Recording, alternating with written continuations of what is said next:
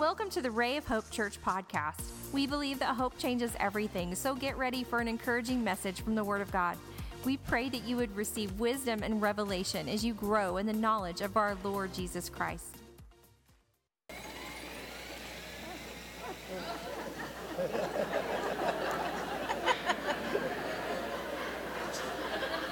Well, good morning. Good to see you this morning. Everybody doing all right? You good? Just doing a little shuffle this morning.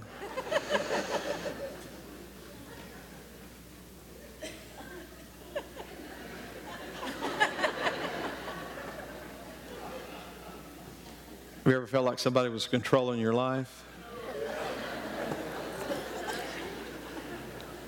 Well, that's not uncommon because sometimes people do try to control your life. Stand with me this morning. I am here. That was just my big fat head.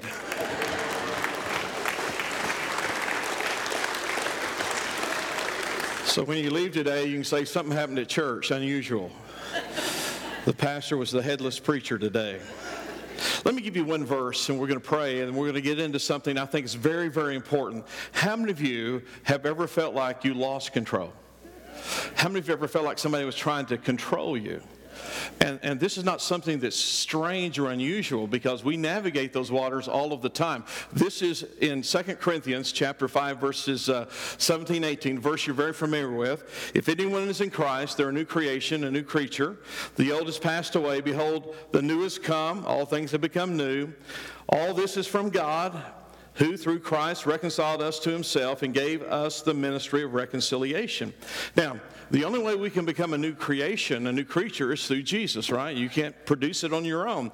But I want you to go back to verse 14 because verse 14 is very important. It says, For the love of God or the love of Christ controls us. If you have a King James Bible, it says, The love of Christ constrains us. Now, what does the word constrain means? It means to hold together. In the negative, it can mean to restrain or press, to impel someone, to press, take captive, or narrow place. Do you know the love of God does keep us in the right place? And the love of God keeps us on the narrow place. But the love of God should control you. The love of Jesus could control you, should control you, but you have to give that control to Jesus for Him to control you. Do you believe that? I mean, He will not just, um, you know, make you a mind robot. He wants you to submit your life to Him. Let's pray. Father, thank you for our time together today. Lord, we pray that our ears would be open, our heart receptive. In Jesus' name, amen. You may be seated. Turn to your neighbor and say, I'm glad you're here today.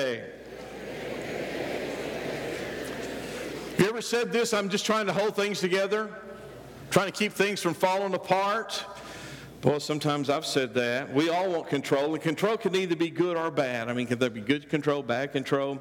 Uh, let me address the men here. Men, look at me, focus just for a minute. How many of you men, when you're watching television, you want to hold the remote control? Some of you are lying to me. If you lie, you fry. How many of you guys, when you're watching television, you want to hold the remote control? I mean, even if your wife is watching the Hallmark channel, you still want to hold the remote control. Sometimes when we watch television together, um, I will just move to another channel when the commercials come on. Does anybody else do that? I hate commercials. I mean, they're trying to control us. And, and, so I will zip to another show. And sometimes Carrie says, I don't even know what show we're watching now because you have the control. You know, have you ever wished you could control what you eat more? How many of you wish you could control what you eat more? Um, you, you, know, you, you say, I'm not going to eat that Snickers bar, but then you eat the whole package of M&Ms with peanuts. Someone said, if someone murders me in the parking lot, the chalk line the police draws would look like a circle around me. And, and I understand that. Uh, you, have heard this when you get to heaven, Peter meets you at the gate. So a new group arrived at the gate, the pearly gate, and, and Peter said, Okay, uh, we have some lines. We want you to get in. The women get in one line, and all the men who are the heads of their house get in one line, and all the men who have wimped out and the woman controls you get in this line. So God's going to come out, and God came out, sent the women in, and he looked at the two lines. Only one guy in the line that said he was the head of his house. And so God said, I'm so disappointed at you, man. I gave you my dominion, my authority, my name. I gave you a helpmate, not a, uh, you know, someone to lord over you. And, and, all you guys are in the wimp out line. But this one guy, he's over there head of his house. He said, tell them why you're over there. He said, my wife made me go over there to that line. You see, control is something that everybody has to deal with. And so you and I have to deal with that. And I want to talk to you this morning about some negative control because there are some things that are negative because control is tricky. And there's a lot of things and people that want to control your life. Culture wants to control you what to dress, what to eat, where to go, how to wear your hair, how kind of, uh, you know, um, the, the shoes, the different things you want to do. Um, I, I began to research this, and there's a lot of advice on how to get control of your life. Could I just read some of them to you? I mean, there's several. I mean, uh, we could be here all day. Uh, here's one by Dr. Abigail Brenner, Psychology Today Six Ways to Take Back Control of Your Life. Number one, take back ownership of yourself. Create a healthy space between you and your relationships. Recognize, acknowledge your own worth. Recognize those individuals in your life that have their own agenda about you. Um, heed the warning signs of those who really don't want a serious relationship with you. Don't try to fix people. There's six ways to take control of your life. Now, what I noticed that Kathy Caprino in Forbes magazine says, here's six ways to take control of your life another six ways. Be disciplined about your me time. Don't be afraid to uh, flaunt a convention or another way of saying be unconventional. Treat yourself as you would a guest. Learn how to say no. Make a habit of trying new things. Embrace what life is trying to teach you. Then the Wellness Recovery Action Plan has six ways to take control of your life. I mean, there's only six ways to take control of your life. So here's their six ways. Um, think about what you really want in your life and what you want to be like. Number two, list things that you've kept from doing that you wanted to do.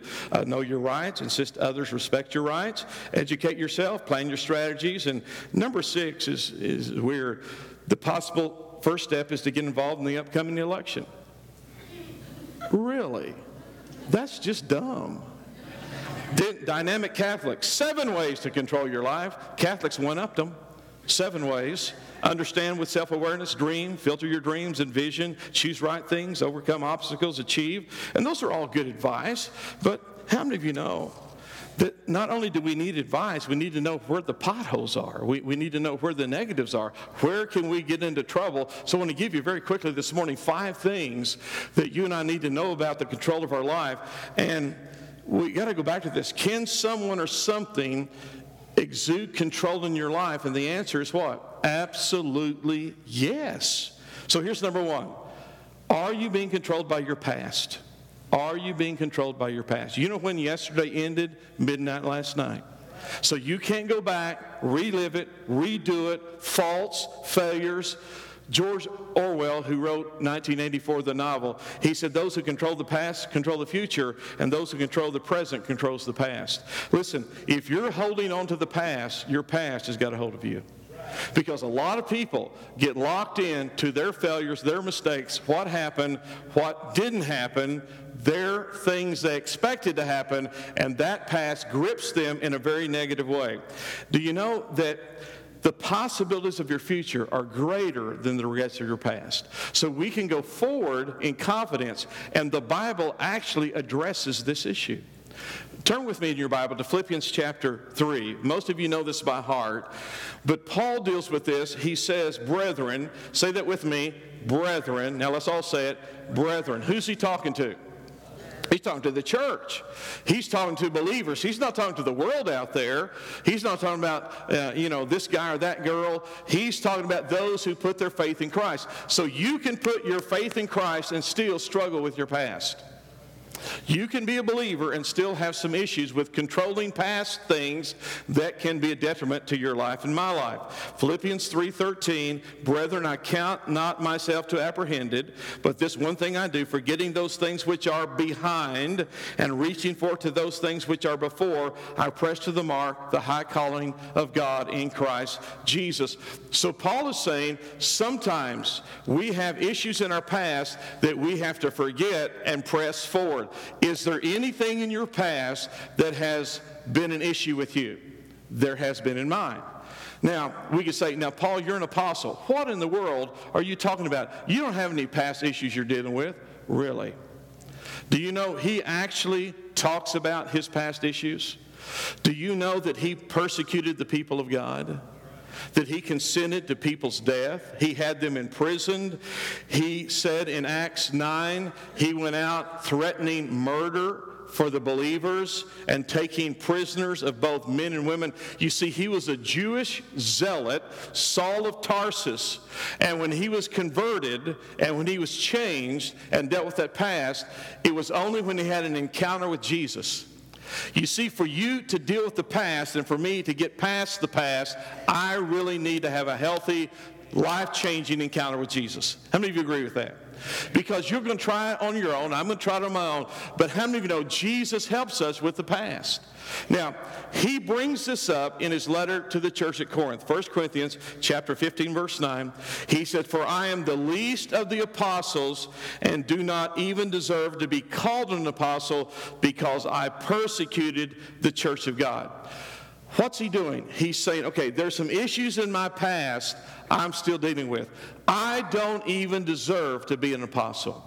I persecuted the church. I imprisoned the church. I consented to their murder. And Acts 7 gives us a very vivid account when Saul of Tarsus, who would later become the Apostle Paul, was in a group when there was a young man by the name of Stephen who was defending the faith and the Christian way. Those who were religious, the Sanhedrin, the scribes, the Pharisees, were so vehemently opposed to Stephen, they killed him. They took up stones and they stone a young man by the name of Stephen. Picture in your mind, here is a man, a godly man, chosen by God, just standing up for his faith, and this crowd around him is so angry. The Bible says they wanted to gnash upon him with their teeth. Listen, if somebody bites you as an adult, they're angry. Some of you just woke up when I said that. Now, that might happen back in a nursery class or the terrific two year olds. But when somebody who is 40 or 50 or 60 wants to bite you because they're so angry, they're out of their ever loving mind. And so, this young man, Saul of Tarsus, who had become the, the Apostle Paul, the Bible says they laid their coats at his feet as he watched them pick up stones. We're not talking about pebbles, we're talking about heavy rocks and pound a young man's life out of him. And the Bible says he gave up the Spirit. And here Saul is, Paul is, watching this, indoctrinated by blood. And he goes out on a terror to persecute the church. But when he has that encounter with Jesus, he's changed. But yet, still, he's saying, I have to forget those things that are behind me. I have to look forward to the things that are ahead of me. I have to press to the mark. I can't carry the chain. I can't carry the baggage. I can't carry the junk in the trunk. I got to move forward even though I failed and I've done some things wrong. Has a man ever walked out of your life? A wife left you? Divorce? You didn't get the job, didn't get the promotion? You didn't finish school? It could be your business went bad. The parents didn't really parent you like they should. Could have been physical abuse, sexual abuse, mental abuse, and now you're dealing with that. Maybe you're here today and you feel the grip of addiction trying to control your life or of past fault or failure, and you're saying, What do I do? You have to move beyond that. And I found out to move beyond that, sometimes you have to have help, right? And you have to have a power greater than you to move beyond the past. Holding on to something that you can't change is never a good thing. If you can't change it, why hold on to it? Because this is going to drag you down. It's not going to be good for you. You know one of the key ingredients of Getting past the past? Forgiveness. Say that with me. Forgiveness. Everybody needs forgiveness to receive it and give it. Because sometimes we think if I forgive them, I release them from their accountability. The answer is you don't. They're still accountable to God. But why would you tie to a bad thing in unforgiveness? It's been said millions of times unforgiveness is like drinking poison and hoping the other person dies. And that's really true. Bitterness, doubt, aggression, everything builds up within us. When God wants to give us love and mercy and grace, and your past is not the last chapter of your life because there is a pressing forward. And it takes faith and courage to get past your past. It takes faith to get past your past because you will self condemn yourself for what you've done when all the time God has forgiven you. Why would you not forgive you if God's forgiven you? And how many of you know His opinion and His word is what really matters? So we have to be careful that we don't hold on and let the past control us. Here's number two do not let other people's opinion of you control you. Do you know other people have an opinion of you? They'll even post your opinion on Facebook, whether you like it or not. Let me give you some words here, some lines. He's out of his mind. I think he's possessed by a devil. He has an impure, unclean spirit. He's a glutton and a drunkard. You know who those words were said about? Jesus. If they'll say it about Jesus, I'll guarantee you they'll say it about you. They're going to say things, you're going to hear things that you do not like, and it's going to be people's opinion about you. And listen, this is what I found. I didn't say this in the early service, but I'm going to, I'm going to just drop this on you. you. You're getting the extra today. When I became a Christian, I'd done a lot of things just like you in my past that I wasn't proud of. And when you meet someone that only knew you from your past, how many of you know there's a likelihood they'll bring all that back up? Because that's all they knew. And so the first part of my Christian experience, I had to deal with people saying, Well, you remember when you did that? You remember when we went out and did this? You remember when this happened and this happened? And I would have to say yes. But I developed a self mechanism to help me. And this may be for somebody just special today. If they keep bringing that stuff up for you and to you, this is what I found out. This is what to say. Never has failed me in 40 something years. You're right. I did do those things. But you know what? I've accepted the Lord as my Savior, and that's not who I am today. That's who I was, but that's not who I am today. You just pray that I'll continue to do good. And you know what they do? They go, uh, uh, uh. Because, let me tell you why. Because you disagreed with them to what they said. I mean, let's not deny it. I did do those things. But then you said, that's who I was. That's not who I am today. But you pray for me that I'll continue to do good. And they just look at you like a calf at a new gate because they don't know how to respond to that. What is it? You're not letting their opinion of your past control your future. And so we have to do that. Now, how about some of these words? You'll recognize them fat, heavy, porky, skinny, dumb, stupid, dense, slow. Irresponsible, fool, failure, incompetent, weird, geek, space cadet, lazy, inferior, boring, ugly, useless. Well, kids, young people, spouses. Sometimes we hear those words. Those are hurtful words. I'd like to get a hold of that guy that said, Sticks and stones can break my bones, but words will never hurt me. I'd like to hurt him. Not really, just rough him up a little. Because words do hurt us. And those words can ring and echo in your mind and your spirit. And you can even get labeled. Now, don't hold up your hand, and we did this in the early service, and they, they cooperated. How many of you had a nickname that wasn't really advantageous to you? And sometimes those monikers and those nicknames can follow us through our life, and, and they're not good sometimes. So we have to be careful that we don't get labeled because other people's opinions don't define who you are. Other opinions don't delegate to you who you should become. How many of you know between you and God, you can decide who you're going to be? And there is a place you can move forward. And if you're a believer, there is no way on the top side of this earth that you're going to get through this without being criticized and labeled and people having an opinion about you. Listen closely. Everybody's at attention here. If you believe this word, about who Jesus is, about creation, about marriage, about sexuality. If you believe this and you embrace what this word says, you will be labeled in a very negative way. You're unmerciful, you're unkind, you're not accepting. My friends, God loves everybody, and we should love everybody. You and I should extend mercy and grace to everyone, but I want to just say this the Word of God has something to say about every area of our life. And if you agree with what the word says, the culture and the world is going to label you as narrow-minded, homophobic. They're going to label you, label you with all kind of names because you are standing on what the Word of God says. You don't have to be ugly. You, you don't have to be crass about it. But if you're a believer and you're going to believe the Word, they're going to label you and they're going to say some things about you.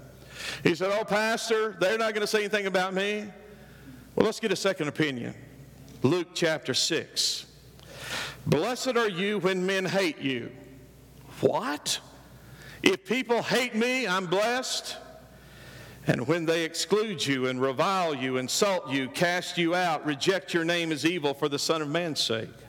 Rejoice in that day and leap for joy, for indeed your reward is great in heaven, for in like manner their fathers did to the prophets. If you believe in Jesus, they're going to have an opinion about you, and many of those opinions are going to be very negative. And even if you're trying to do what you should do, even people in the church will have an opinion about you that sometimes is not good. Let me tell you a story. Many of you heard this story.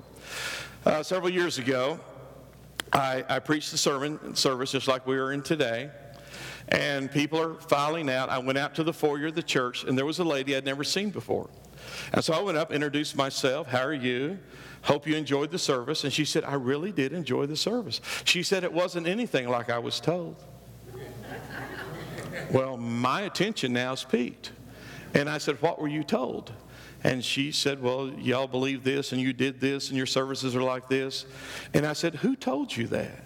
And you know who it was? It was a pastor's wife of one of the churches in our area.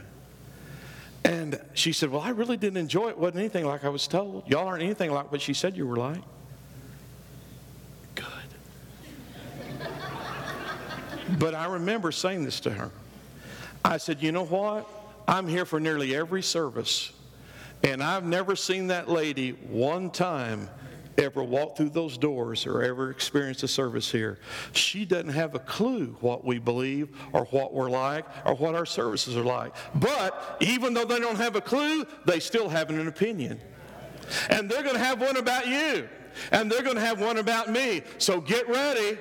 Those opinions can control you if you let them control you. Here's the third thing unhealthy relationships. Can you believe anyone would ever get in an unhealthy relationship? Go figure. People do it all the time. I love them. I'll change them. And I'm a space cadet too. You see, unhealthy relationships can be controlling. Proverbs chapter 13, verse 20 He who walks with wise men will be wise. A companion of fools will be destroyed. So, does it matter who you hang out with? Yes, it does. How many of you, a parent said, birds of a feather flock together? Sometimes my parents said that. I hated to hear it. But guess what? It's really true. I remember in high school one time I decided I'm going to skip school. Anybody skip school here? Oh, y'all are sinners. in high school one day I was going to skip school. And, and, and a friend of mine, uh, Terry, who's also a preacher today, but back then neither one of us were preachers, okay. So anyway, we skipped school and we went over to his house because his parents worked. My mother's a school teacher, dad worked. And so we went to his house, and, and in the middle of the afternoon, the phone rang. And he said, It's for you. I said, It's for me. And it was my mother. How do you know school teachers have eyes in the back of their heads? So, anyway, she says, They told me you didn't show up for school. Where are you? And I, uh, uh, uh, she said, You get yourself back to school right now. And uh, I'd like to blame it on him because it was an unhealthy relationship. And he'd probably blame it on me because it's an unhealthy relationship. So I get back to school. Guess what they did? They kicked me out of school for three days. I never figured that out. You skip school, they kick you out. Who's making that up? Oh, you're like me, right? You, uh, you understand it. So you can run with the wrong crowd, and, and this is what Dad would say. Even Mike, if you're not doing it, if you hang out with them, they think you're doing it. So unhealthy relationships are always a negative for you. You see, a healthy relationship doesn't drag you down. A healthy relationship builds you up. So you have to kind of monitor that because before you know it, it can be controlling. I need them, I want them, I don't want to be excommunicated out of the group. Someone said cutting people out of your life doesn't mean that you hate them, it means that you respect yourself. So you have to have those healthy parameters, you have to have those healthy boundaries. Years ago, I did a series on the Ten Commandments. And I started at number one, went all the way to number 10. Uh, but when I got to this commandment, honor your mother and father, so your days may be long upon the face of the earth. I got more response from teaching on that commandment than any of the others because this is what I said. There are some of you here today who've been abused by your parents. You've been neglected by your parents. You've been abandoned by your parents. You've been neglected. Should you still honor them and love them the very best you can? But also realize you have to have a healthy boundary because you can't go back and continue to be abused over and over again. Does that mean you don't care for them or you don't try to uh, help them? Doesn't mean that at all. But I want you to know there are some people in this world it is hard to honor and it's hard to love. Would you agree? So we do the best we can. So a young man came to me after that several years ago, and he said, Pastor Mike, my dad wants to see me. He's my biological father, but he's never been a father to me at all. Matter of fact, I hardly know him. He abandoned our family when I was born. He hasn't sent me money. He didn't help me through school. Uh, I don't see him on the holidays. He's basically abandoned me. And he lives down in the Metroplex and he's dying, and he wants me to come see him before he dies. What should I do? And this is what I told him. I said, You need to go see your dad. I said, Here's why. All the things you said, I believe. But it could be, it could be, now that he's dying, he's trying to make some things right in his life before he dies. And here's another thing you may not understand this today, but I think when you get 35 and 45 and 50, you're going to look back to this moment and you're going to say, when you get older, I'm glad I went to see my dad, even though it doesn't mean anything to you today. But when you get older, I think it's going to mean something to you. Even though he didn't do the right thing, you can do the right thing. Even those those relationships sometimes aren't healthy, you can't let them control you out of anger or spite or unforgiveness because it can almost become like a disease inside your body. So you have to, through the power of God and the Holy Spirit, you have to allow those things to be controlled in the right way and not let them control you in the negative way. So don't let those unhealthy relationships control you. Here's number four wrong beliefs and wrong thinking. Do you believe that some people can have some wrong beliefs and wrong thinking? Absolutely. Here's one I can do it by myself. I can do it alone. I don't need anyone else's help. Well, that's a little extreme, isn't it? Or let's take it to the other side. I can't do this at all. Unless someone comes along and does it for me, I, I can't get it done. How many of you know there's a balance between those two? So we do need people to help us. But people aren't going to do everything for us. If you're thinking either one of those, that's not going to be the right way to think. I can't do this by myself. Here's another one I don't deserve to be successful. Because what I've done, my past, uh, who I am. I do not deserve to be successful. And even people in the church, because of their belief, thinks that God doesn't even want you to be successful. Can, can I refute that this morning? Joshua chapter 1, listen as I read. Be strong and courageous for you shall cause this people to inherit the land that I swore to their fathers to give them. Only be strong and very courageous. Be careful to do according to all the law that Moses my servant commanded you. Do not turn from it to the right hand or to the left, that you may have good success. Say that with me good success wherever you go. This book of the law shall not depart from your mouth, but you shall meditate in it day and night, that you may observe to do according to all that is written in it. For when you make it your way, for, for then you will make your way prosperous, and then you will have what? Good success. Now, with that being said, does God want you to be successful? Absolutely. Now, here is the caveat Is it by the world's standard of success, or is it by God's standard of success? See, the world standard of success is you drive a hot car, you have a hot babe, you live in a mansion. I mean, you're on Facebook, you're, you're, you're plastered everywhere, you have diamonds in your teeth.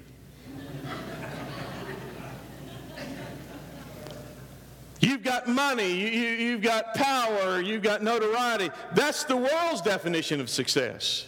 How many of you know we're not talking about the world's definition of success? Listen, Mom, if you raise some good kids, that's pretty successful these days. Dads, if you have a job, provide food on the table, that's pretty successful in some ways, right? Here's another one Genesis chapter 39, verse 2. The Lord was with Joseph, and he was a successful man. Why was Joseph successful? The Bible says because the Lord was with him. If the Lord is with you, you can be successful. Not the world's definition, but God's definition. So don't be controlled by this idea that you have that maybe be warped or I would have that would be warped. We have to have the right belief, the right thinking. If we don't, it can control us. Here's another one. Well, I'm not perfect. Well, baby, nobody is. You're not perfect. I'm not perfect. God's perfect, but we're not. Or what about this? I'm too old. Well, I'm glad Moses didn't say that. I'm glad Abraham didn't say it. At a hundred, don't use that as an excuse. Don't use I'm too old. I'm too young. Don't use, you, you know what the devil will do? He'll get you either way. He, he'll, he'll say you're too old. He'll say you're too young. He, will say the porridge is not right at all. I, I mean, some of you don't even know what that meant. no one will listen to me. My opinion doesn't matter. What I say doesn't matter. Don't think that way. Friday, our staff went out to eat together. It was 11:30. We ordered. Our waitress came to our table. She took her order, brought her drinks, and she came back a little bit later and she looked at me and everybody sitting around. She said, I want to tell you something. I thought, oh. she said, A few months ago, you were in here and you were with a gentleman and you told him a story. And I listened to you as you told that story. And I had to leave because I had to go to a private place and cry. And she said, I want you to know that I overheard what you said to him and it affected my life. You never know who's listening. So when you say what I say doesn't matter, that's wrong thinking. Do not be controlled by wrong beliefs, wrong thinking, because if you do, you'll get squeezed into a pattern. I, I, I shared this uh, earlier this morning. There were two monks, and they had taken you know, this vow of poverty and this we're going to live, this monastic life. And they were under a tree meditating by a fairly small river, but it rained and the river had come up maybe about waist deep. Most of the time you could just cross on it, maybe, you know, ankle deep at the most, that's rocky. And there was a woman that came up to the river. She had a wedding dress on. And she got to the river and she began to cry. She began to weep. And the monks went to her and said, What's wrong? She said, I'm going to my wedding, but the river has risen and I cannot cross the water. It will destroy my beautiful wedding dress. And one of the monks said, I will help you across. And he took her in his arms, he carried her across the river and set her down. He came back across the river, and the other monk said, I can't believe you did that. I cannot believe you did that. I cannot believe you picked up that woman and took her across the river and carried her to the other side. And he said, Well, she was in trouble. I was just trying to help. So they're going back home, and all the way back home, he's saying, I cannot believe you carried that woman. I can't believe you touched that woman. And finally, when they got home, he said, Now, wait a minute. I just carried her across the river. You carried her all the way home. How of you know people like that? They won't let it go.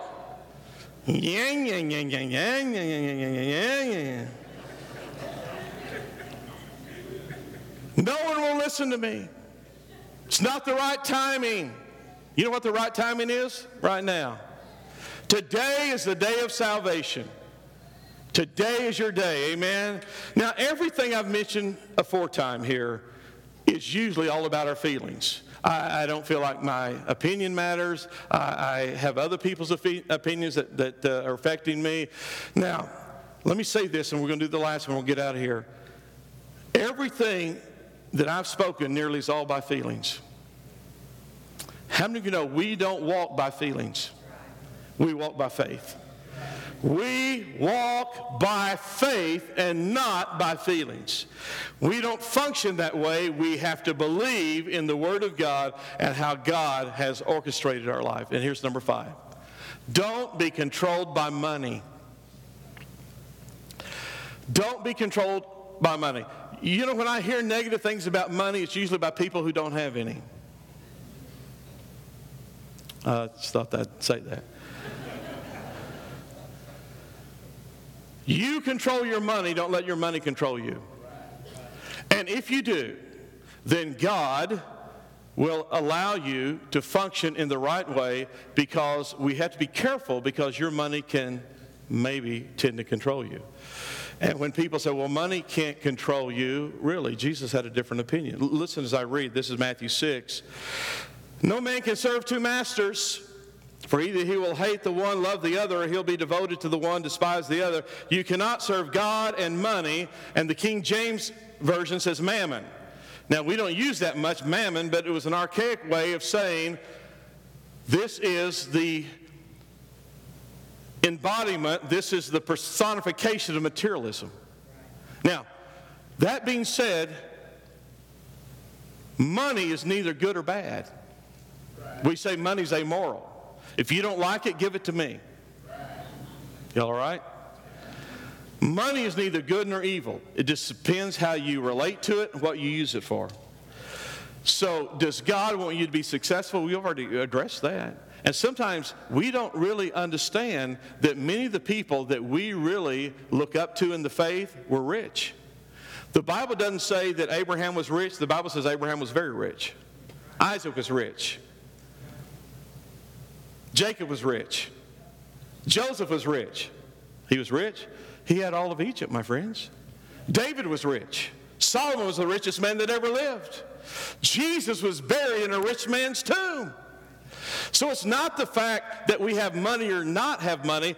Let's not let money have us, but God wants you to be successful, not in the world's view of success, culture's view of success, but his view of success. So we have to realize that this is an issue that people can get way out of whack. Now, I think God wants your business to be successful. Let me tell you something. Carrie and I pray for you to be successful. We do.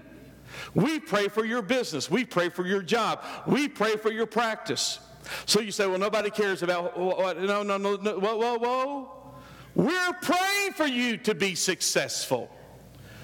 Because when you're successful, we can do and be more in the kingdom because of the resources that God has for us.